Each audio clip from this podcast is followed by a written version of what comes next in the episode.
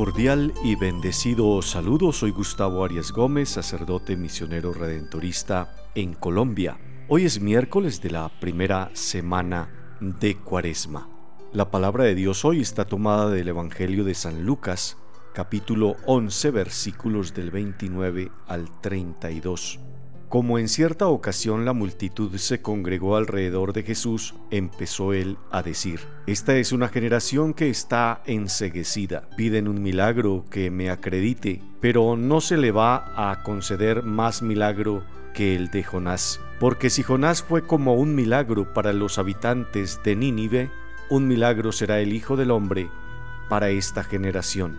En el día del juicio, la reina del país del sur se encarará con los hombres de hoy y los hará condenar, porque ella vino de los confines de la tierra para escuchar la sabiduría de Salomón, y aquí hay uno que es más grande que Salomón.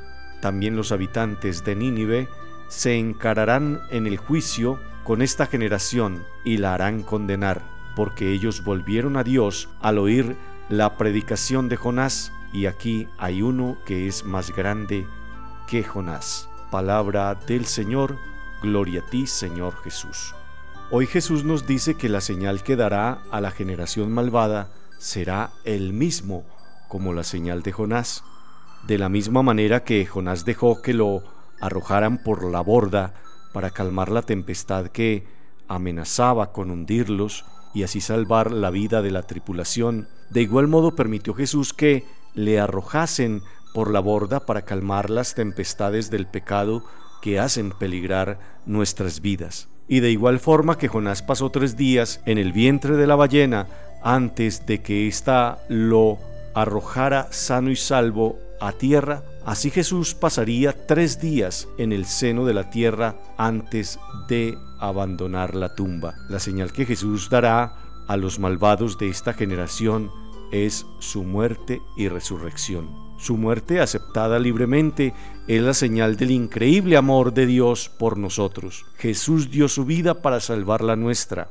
y su resurrección de entre los muertos es la señal de su divino poder. Se trata de la señal más poderosa y conmovedora jamás dada. Pero además Jesús es también la señal de Jonás en otro sentido. Jonás fue un ícono y un medio de conversión. Cuando en su predicación dentro de cuarenta días Nínive será destruida, advierte a los ninivitas paganos, estos se convierten, pues todos ellos, desde el rey hasta niños y animales, se cubren con cenizas. Durante estos cuarenta días de cuaresma, tenemos a alguien mucho más grande que Jonás predicando la conversión a todos nosotros, el propio Jesús. Por tanto, nuestra conversión debiera ser igualmente exhaustiva. La semana pasada, el miércoles de ceniza, nos cubríamos con ceniza y cada uno escuchó las palabras de la primera homilía de Jesucristo. Arrepiéntete y cree en el Evangelio.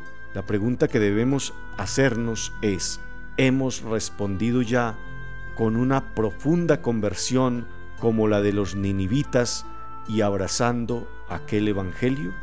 Jesús viene hoy a nosotros con el mismo mensaje de salvación y nos ofrece liberarnos del pecado y darnos sabiduría para nuestra vida, con tal de que escuchemos.